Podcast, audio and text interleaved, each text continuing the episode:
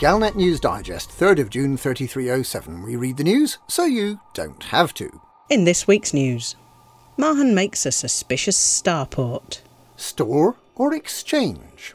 It's the little things. The identical engineers.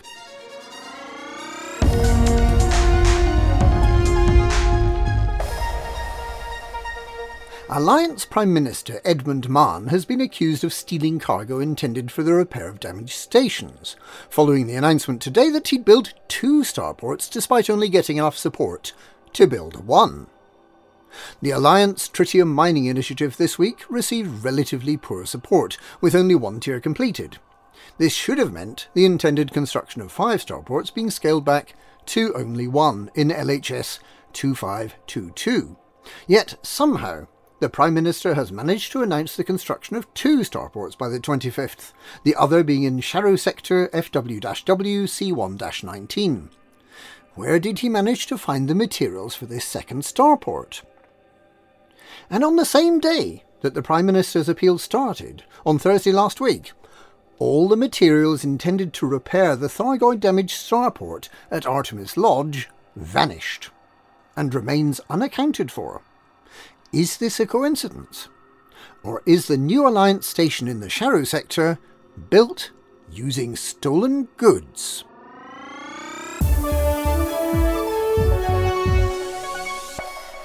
Commanders have been expressing their admiration for the new shipyard and outfitting interfaces that allow all the clutter of painstakingly engineered modules and ships to be cleared away with a single click of a button. It takes utter genius to create a system that allows you to dispose of your favourite ship without ever mentioning the word sell until it's too late, and therefore allows the Pilots' Federation to build up a huge stock of once cherished engineered modules and ships that they can sell on Gal Bay. The Pilots' Federation's reacted to the entirely unjustified criticism of the outfitting user interface by posing the question, well, how would you do it then?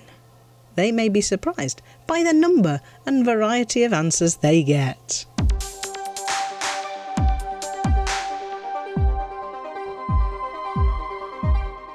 A second round of improvements has been made for people with the Odyssey walking about permit. Lots and lots of changes have been made to the system map and galaxy map, including the ability to view organic data. Routes can now be plotted using neutron boosts, something commanders without the Odyssey permit have been able to do for years. Apex taxis can no longer be taken to places you can't get off. You can now restock your backpack without having to board your ship. These are all valuable improvements, but it's the attention to the little details that really counts. Apex Interstellar taxi drivers have been instructed to say goodbye and let you off without a long, meaningful moment of mutual contemplation between passenger and driver. An emergency stairwell has been added to the landing pad at engineer bases, so you can always get out if you do something silly.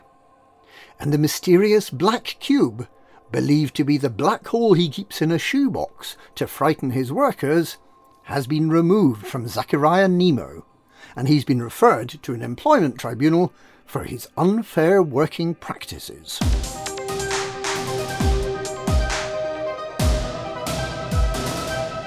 The identical engineers.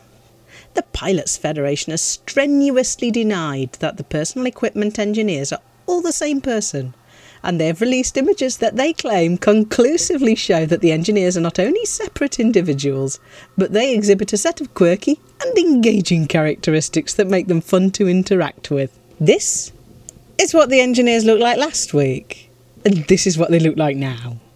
If you're listening to the podcast version of this article, please imagine a row of 5 identical faces, and then imagine a row of faces all different. There are 9 engineers capable of modifying personal equipment, including Domino Green, who is also a drug dealer, and who you get to meet by travelling 100 light years in an Apex Interstellar taxi. Jude Navarro, who won't speak to you unless you've done enough restore and reactivation missions, and who is rather fond of collecting genetic repair medicines. Kit Fowler, who likes people who sell opinion polls to bartenders. Una Laszlo, who really hates the Sirius Corporation and won't speak to you unless you're unfriendly with them.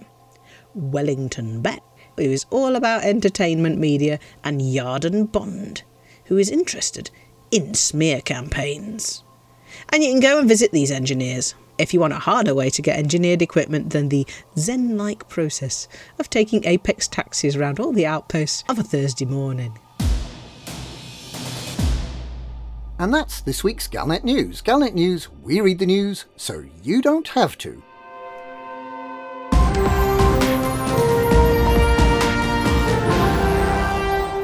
Or what about webuyanymodule.com? Or there's the popular Nick Lambert's Ship Shop.